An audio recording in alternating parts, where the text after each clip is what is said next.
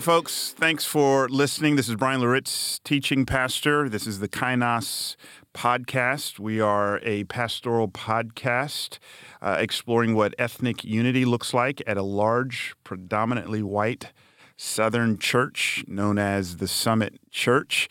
I am really excited uh, today. I, I, get to have a conversation with, you get to listen to uh, a guy I have gotten to know uh, some over the years. Uh, pastor Rich Villodas. He's the lead pastor of New Life Fellowship in Queens. Uh, you've seen his church if you've actually seen the movie Coming to America. Isn't that right, Rich? Absolutely. That's our claim to fame, baby. I love it, man. It's uh, I think it's uh, in one of the scenes where they're at McDowell's, not to be com- uh, confused with McDonald's restaurant. Can't you kind of see it from there? Is that right? Yeah, when Eddie Murphy and Arsenio Hall are, are, are sweeping or shoveling or whatever it was they were doing outside of the McDowell's, in the background you see our church in the frame. So, uh, a very proud moment for us. Awesome. Well, look, I, I tell people all the time that the most diverse church I've ever spoken at in my life is your church, Rich, uh, New mm-hmm. Life. Mm-hmm. We'll, we'll get into the intricacies of it in just a little bit, but how do you? How many nations are represented at your church? Yeah, so we have at least 75 nations represented in our church in a neighborhood where 123 languages are spoken. Uh, and so Elmhurst, Queens is National Geographic called it the most diverse zip code in the world. And the diversity is also um, as a result of Queens uh, being 50% of Queens is foreign born as well. So there's all kinds of diversity in our part of the world. Wow. I, I remember uh, some years ago being in that neighborhood, going to an ATM machine where they give you the options of what language mm-hmm. to pick. Bro, I haven't seen anything like that in my life. Like that was beautiful yeah, and confusing. yeah, you'll get 15 to 20 languages. Wow. Which is why I know which ones not to go to because it gets too confusing. right, right. Well, look, we're, we're going to get into um, you know the multi ethnic church, some some things that Rich has found very fruitful, uh, some things maybe we can learn from his experience um, that uh, that are some some pitfalls, some challenges. But before we get into all this, let me just say, uh, without any sense of flattery, one of the things I really deeply appreciate about Rich is his commitment to the contemplative life, emotional health, um, and also it's like these two divergent streams coming together in Rich's ministry, uh, kind of the charismatic. Um, really, and by charismatic, I'm not just talking about the full-on affirmation of all of the gifts of the Spirit. Um, I'm I'm really talking about uh, a life uh, that really is pursuing intimacy with Christ uh, and at the same time embracing healthy emotional rhythms. Um, if you want to learn more about it um, from Rich's uh, Deep Conviction, which is right in the heart of the scriptures, there's a book that he wrote. In fact, it was his first book that I absolutely loved, could not recommend enough. It's a book called The Deeply Formed Life. I told Rich this oftentimes when you read books from the contemplative stream, you can almost just leave going, um, this is all about me and how I can have a better life. Mm-hmm. What what Rich adds to the conversation, and it is so needed. Uh, there's a strong justice component, uh, an outward component, which I think is just healthy spiritual formation. That when we talk about spiritual formation, the end all be all is not just to make you a better person but it is Christ being formed in us that we might make those around us uh, better and enriched. Uh, Rich, just tell us some about your book, The Deeply Formed Life, and uh, a little bit about your journey, um, real quickly, as it relates to how you came to embrace the contemplative tradition, because you came up, if I can recall, yeah. Pentecostal, right? Yeah, yeah, yeah. The deeply formed life really flows out of the life of our church. And, and so the five values that we hold together uh, were not chosen arbitrarily. It was very intentional because those values have marked our church for many, many years. And so uh, initially, when I wrote it, I wanted to write something for our congregation so that we, you know I could articulate for new people, for people who've been there for a long time, for leaders, our paradigm of formation as we seek to follow Jesus in Queens. And what I was trying to do at the core of it is provide something that resisted what I call formational compartmentalization, uh, in which some values or some practices are for some settings and maybe not others. And so, yeah, the, the contemplative stuff, yeah, that's great if you're in a particular setting, but not really in the city that never sleeps. It just doesn't work for us. Right. Or racial justice and reconciliation, whatever it might be. Oh, that's good for an urban, maybe diverse context, but maybe not for a monocultural context. And so the book is essentially saying, no, if we're following Jesus in this generation, we need to resist formational compartmentalization. That's the really the thrust of the book. And in terms of my own journey, yeah, I mean, I became a Christian at 19 years old. I'm 43 years old, and so about 24 years ago, and just not me. Just it was my parents, it was my brother, it was my sisters, it was siblings. 15 of us came to faith in one night. Uh, the Spirit was moving powerfully, as I like to say, if my dog was there, my dog would have said yes to Jesus at that moment. right. And I had a demonic dog named Milo, uh, and so he needed Christ. Uh, but it was I became a Christian in that context. But I had a grandfather who discipled me from day one, and he really taught me how to hold on to the Pentecostal stream as well as the contemplative stream. And so he really gave me that foundation and then from there, thankfully, the college I went to introduced me to the contemplative stream as well. So that's how I got into it. Wonderful. Uh, Rich, you've spent some time um, at a church many of our listeners will be familiar with, uh, Brooklyn Tabernacle. Um, you were there for a little bit. Um, how did you end up coming to New Life? Yeah, I came to New Life. Um, n- number one, I think I was looking for uh, an environment that uh, held on to some of the traditions that were resonating in me. And so the contemplative tradition, the emotional health aspect, the, you know, the, the, the racial uh, justice and uh, reconciliation commitment. And so uh, when I saw a new life, I saw something that was so attractive. And then providentially, I think that the Lord connected me with a pastor at New Life, and one thing led to the next. Uh, and so I, you know, I, I thank God for my couple of years at Brooklyn Tabernacle. I met my wife there. Mm. Uh, I really I oversaw their college and young adult ministry for a few years. But really, more than anything, it was the approach to following Jesus that New Life was doing that I thought that's where I want to be. And so um, that was what I was 28 years old when I got to New Life, and so I've, I've been here 14 years. Um, but it was the beauty of this paradigm that made me say, I want to go from Brooklyn, where I'm from, uh, all the way over, you know, 20 minutes to Queens. All the way over 20 minutes.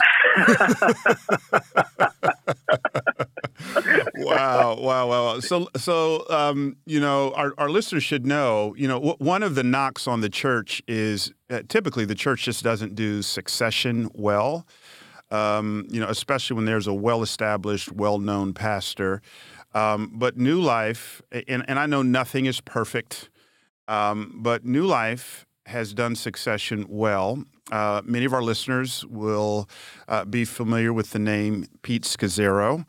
Uh, you you've probably read uh, his book, Emotionally Healthy Spirituality.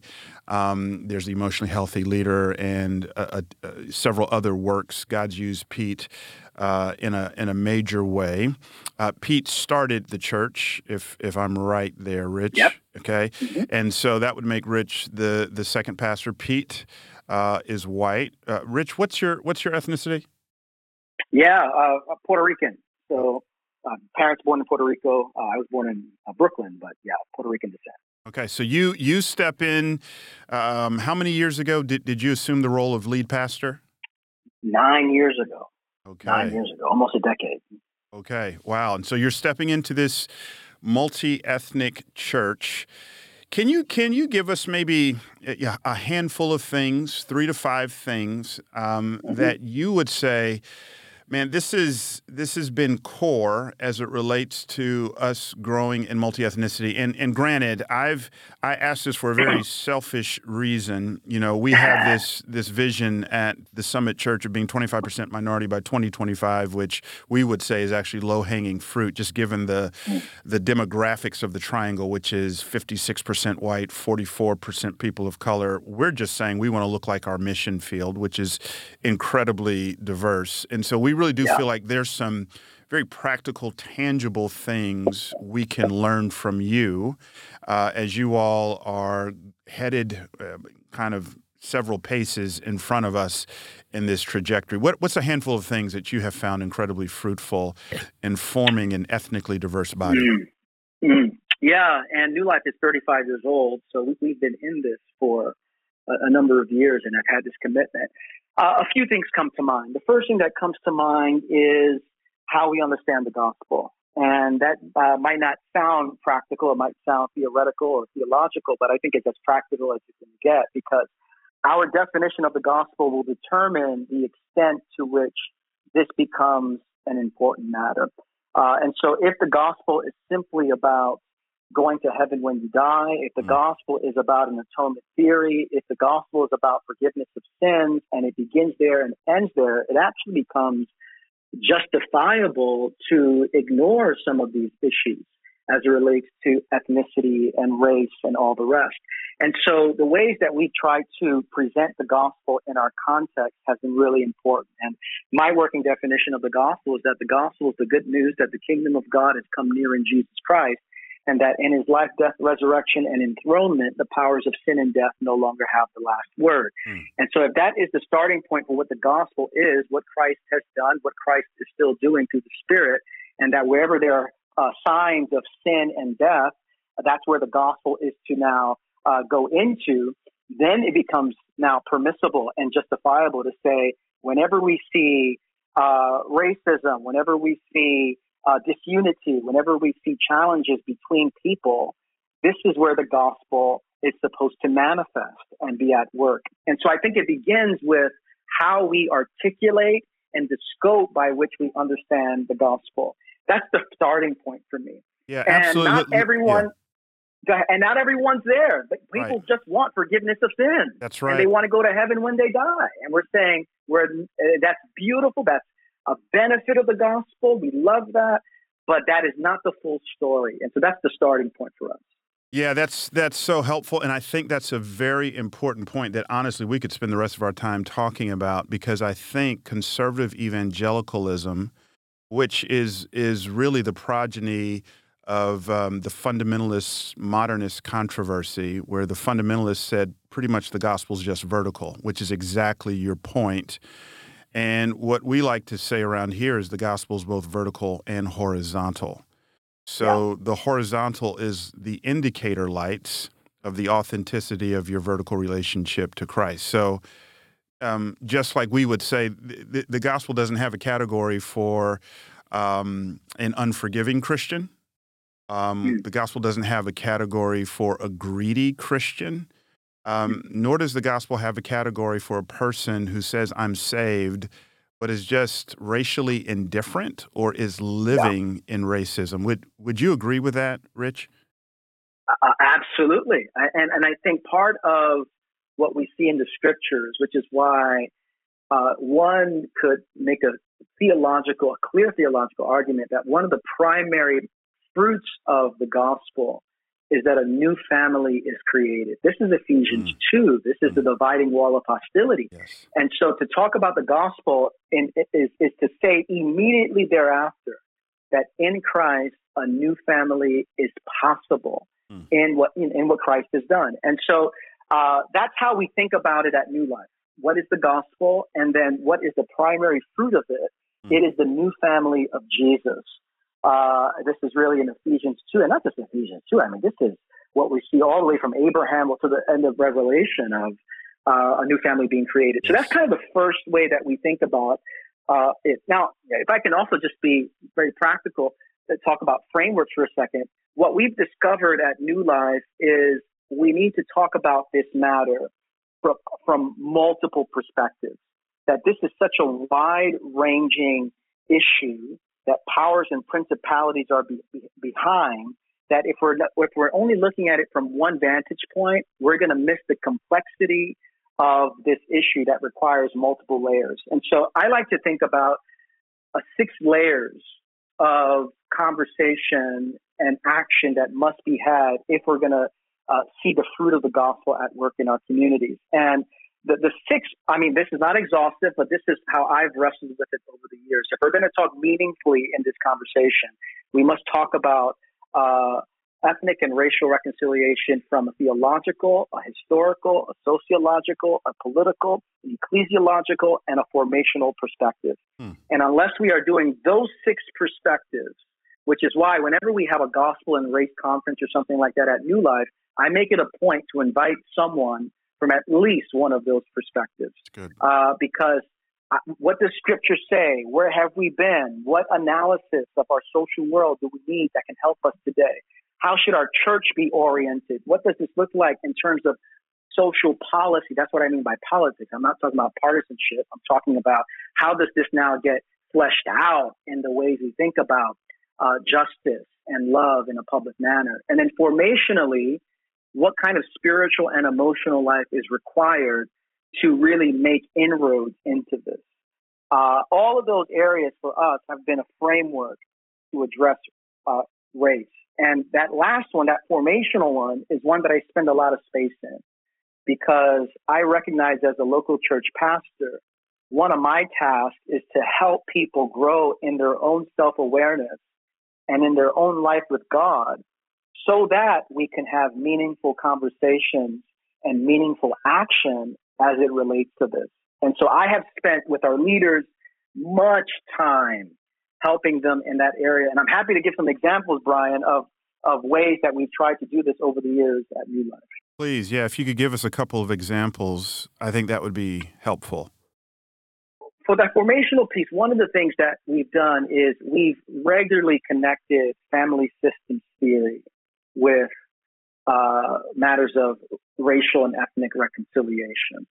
And family systems theory, I think, is one of the most important areas of for pastors to be growing in. And what family systems, the brilliance of family systems, one of the areas of it is it seeks to understand the ways that we have been shaped by our families of origin. Uh, at New Life, we say Jesus might live in your heart, but grandpa lives in your bones and so there's some stuff that's deep inside of you that's generational, both positive and neg- negative. We've received positive legacies from our family of origin, and we've received negative legacies from our families of origin. And to the degree that we are aware of those things and then submitting that under the authority of Jesus, we're going to perpetuate things one generation to the next. And so I lead our leaders often in a very simple skill connecting family of origin and race. And I ask a very simple question.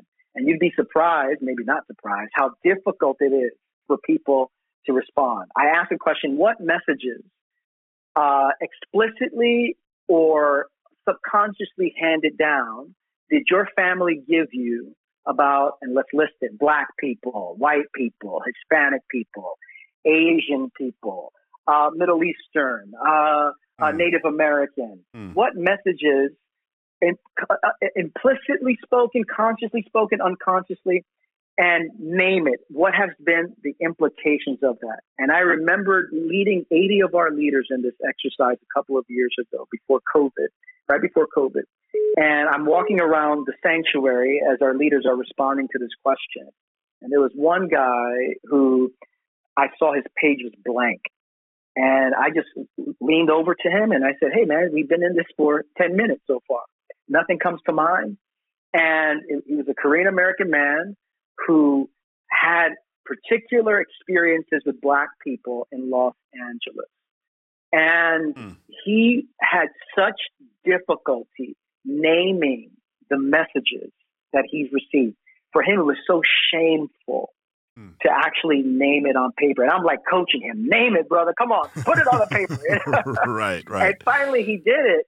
Uh, but I have a simple exercise like that to number one, grow in that kind of awareness of the ways we've been socialized by our families has been such an important aspect of taking the next step of racial and ethnic awareness for the sake of surrendering all these things to Jesus.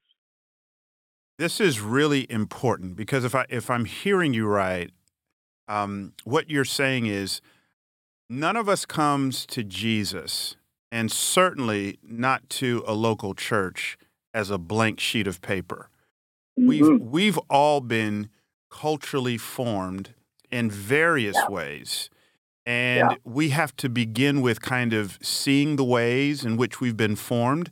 Um, you know, uh, culture, there's good things mm-hmm. about it, there's some not so good things about it. And we have to be able to um, name these things, walk in these things. You know, w- one of the analogies I like to use along these lines, Rich, is marriage. Uh, mm-hmm. I didn't realize the ways in which um, I had been deeply formed, some of which in mm-hmm. very unhealthy ways, until I got married, and those things had a bright light shined on them. And then, then I was forced to to wrestle with those things. And so, when we're talking about ethnic unity in the local church, uh, a part of what you're saying is we all, no matter what our ethnicity is, we've been shaped and formed uh, certain ways. Mm-hmm. Some of those congruent with the gospel, and some of those not congruent with the gospel.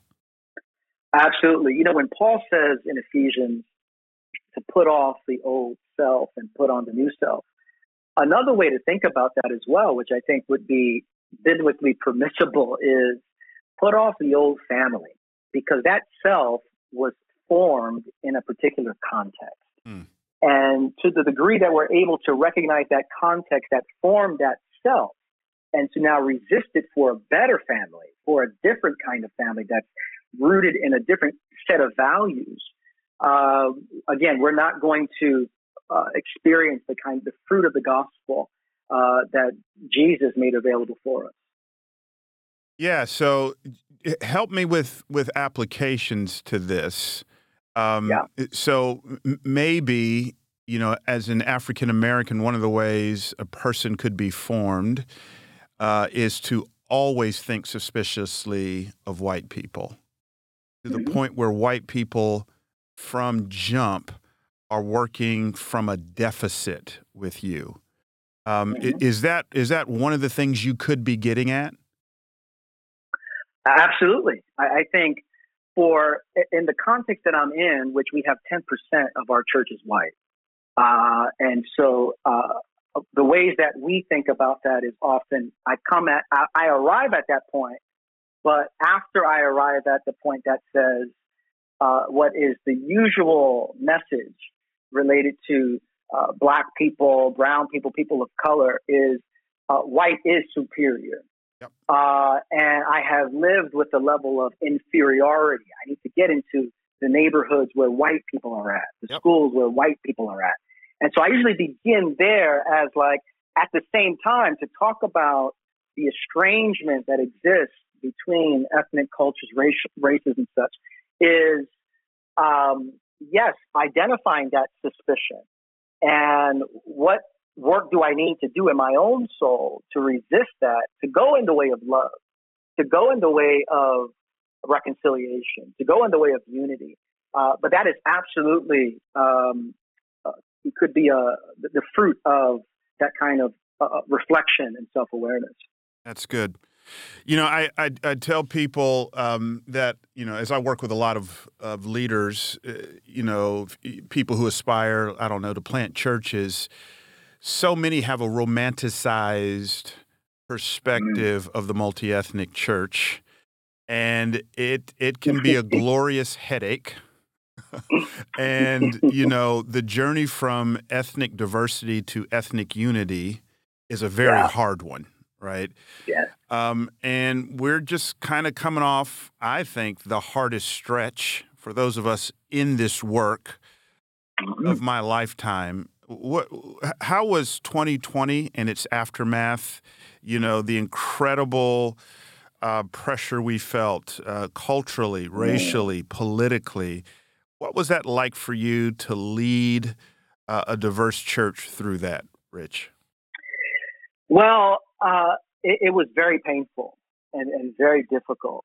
And uh, people often think, to your point, uh, because our church is so diverse, oh, you guys, I mean, you guys must have your act together. Things must be wonderful. No, no, that uh, uh our church is where the demons really manifest. Uh, okay, so you, that's when the powers and principalities are really at work. Right. You get more people together that are different. Yep. I mean, yeah, it's beautiful for the website, uh, but for everything else, we're going to have some challenges. And so when the pandemic began, uh, you know, we shifted and everyone was fine with online. And then we started seeing after George Floyd was murdered, we saw, uh, you know, I, I, led a prayer protest in terms of, I opened up the prayer protest with a prayer of lament. A number of churches joined together on Queens Boulevard.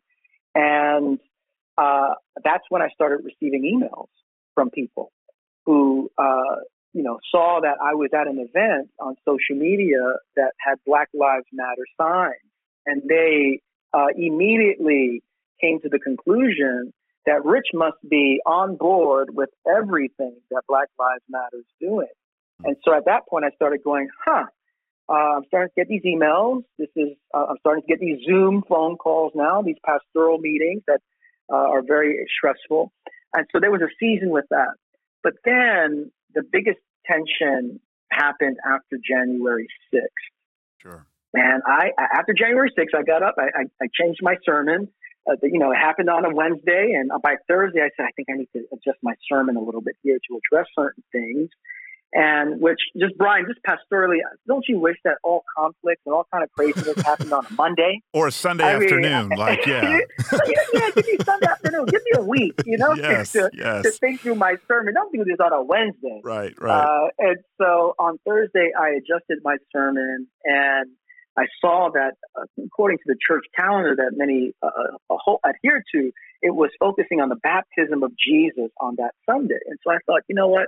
I'm going to preach a message about our baptism. Who do we belong to as Christians? Mm. And so that day, I I preached about our baptism and said these are the things that will um, uh, put your baptism in danger in the sense of your witness. And I said things like cable news discipleship.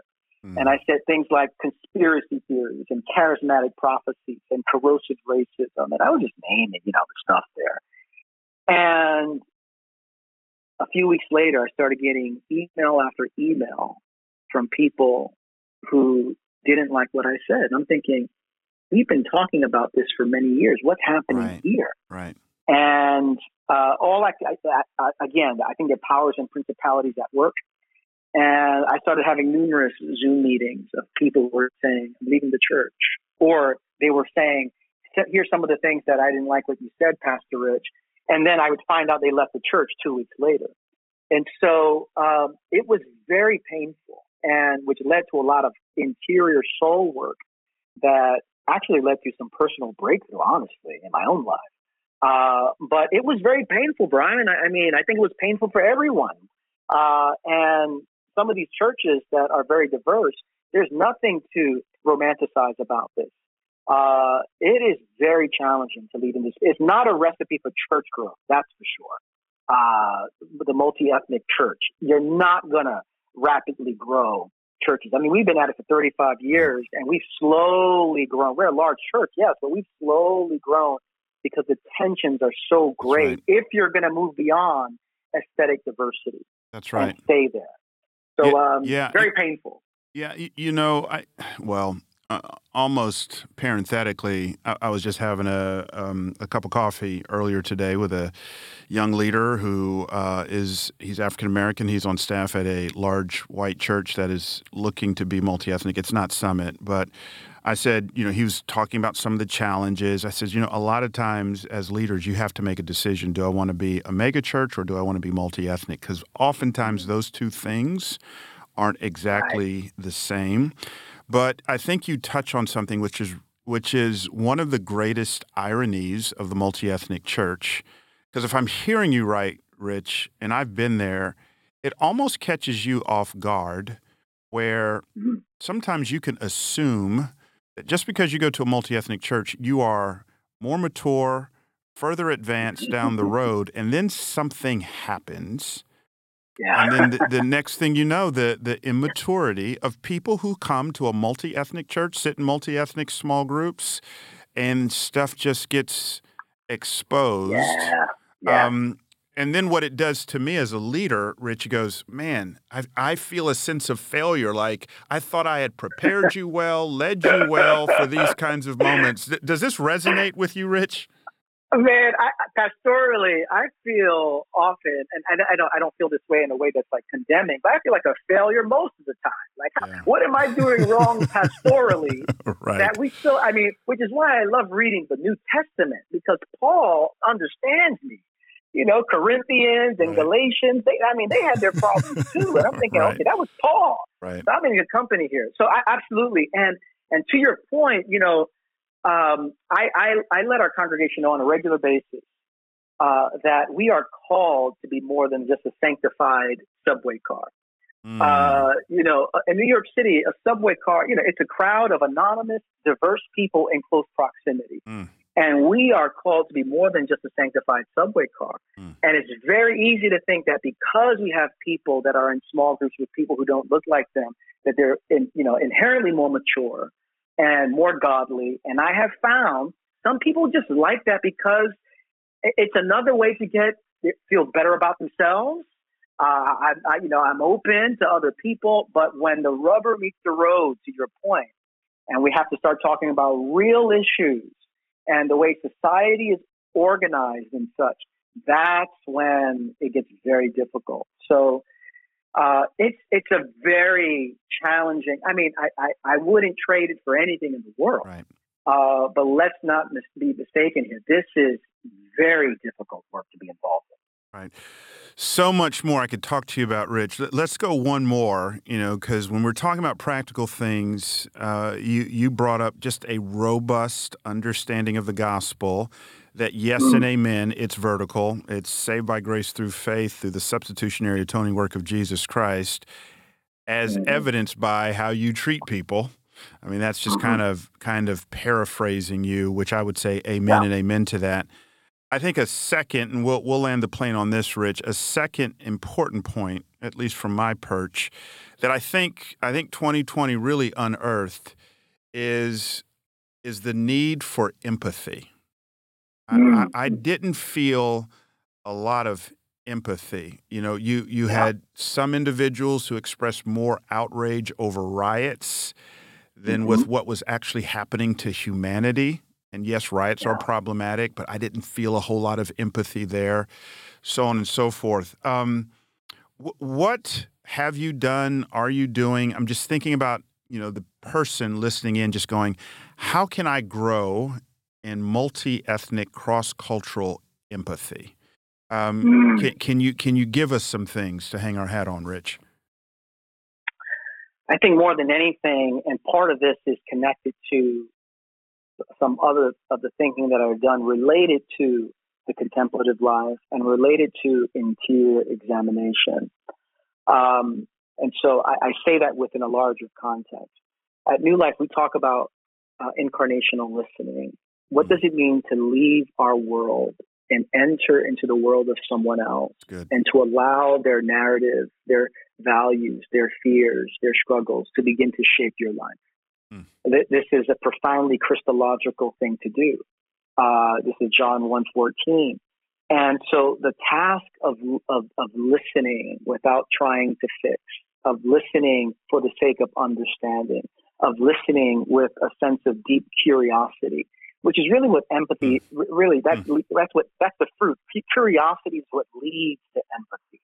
Mm. Uh, I, I do want to hear about what it's been like for you. I do want to hear about what you're angry about. I do want to hear about what you're sad about. And so I think that is what we are invited to do. The, the challenge is how do we get there? How do we get to a place where uh, we're able to do that. And just returning to that one thing about family systems theory, I have found the word differentiation to be really helpful in getting to that end. And differentiation, very simply, is this. Here's my definition of it it's remaining close to God, to myself, and to others, especially in times of high anxiety, and resisting the opposite, polar opposite pull of cutting people off or being fused into them. We, we usually have two options whenever anxiety gets high, whenever conflict emerges. We cut people off or, and, or we disappear into them. We disappear from them or we disappear into them. Differentiation is what does it mean to be present? Mm. And more than anything, this is why contemplative prayer is so helpful for me because contemplative prayer is about attentiveness to the presence of God, which is to form me to be attentive to the presence of those who are in front of me, whether they be my children, my wife, someone who thinks differently and votes differently than I do. Mm. It's that's why we need contemplative life because it trains our souls to be present and to hold space with others. And so, yes, it preaches well, it teaches well, it podcasts well, all the rest. Uh, but I think this is the task. How do we withstand the pressures of wanting to cut people off immediately or just be fused into them where we disappear? And I think that's a life that, that's a life's work. That's that's going to happen over the course of many many years, but it is a journey that I think we all need to be on. I love it. You've been uh, listening to a conversation I've been having with Rich Villodas. He's the lead pastor of New Life Fellowship. Uh, the most diverse church uh, I've ever been to in my life. God's using Rich in phenomenal ways. Pick up his book, The Deeply Formed Life. Uh, the last thing, as a preacher, I'm allowed to say that multiple times. By the way, Rich, you understand that. Um, you've got a book coming out. I just saw on social media you had just kind of, you know, hit send, which is the best feeling as a writer. Uh, until they hit you back with all the edits you have to make. So I don't know if you're in that world. Um, t- tell us about I'm, this I'm new all one. done with that, thankfully. Okay, tell us about this new book you got coming out. Yeah, it's a book. It's a book called. Thank you, Bryan. It's a book called Good and Beautiful and Kind. It comes from a poem from Langston Hughes. Mm. Uh, Langston Hughes. That's the title. It, he wrote a, a poem called Tired, and he said, "I am so tired of waiting, aren't you, for the world to become good and beautiful and kind."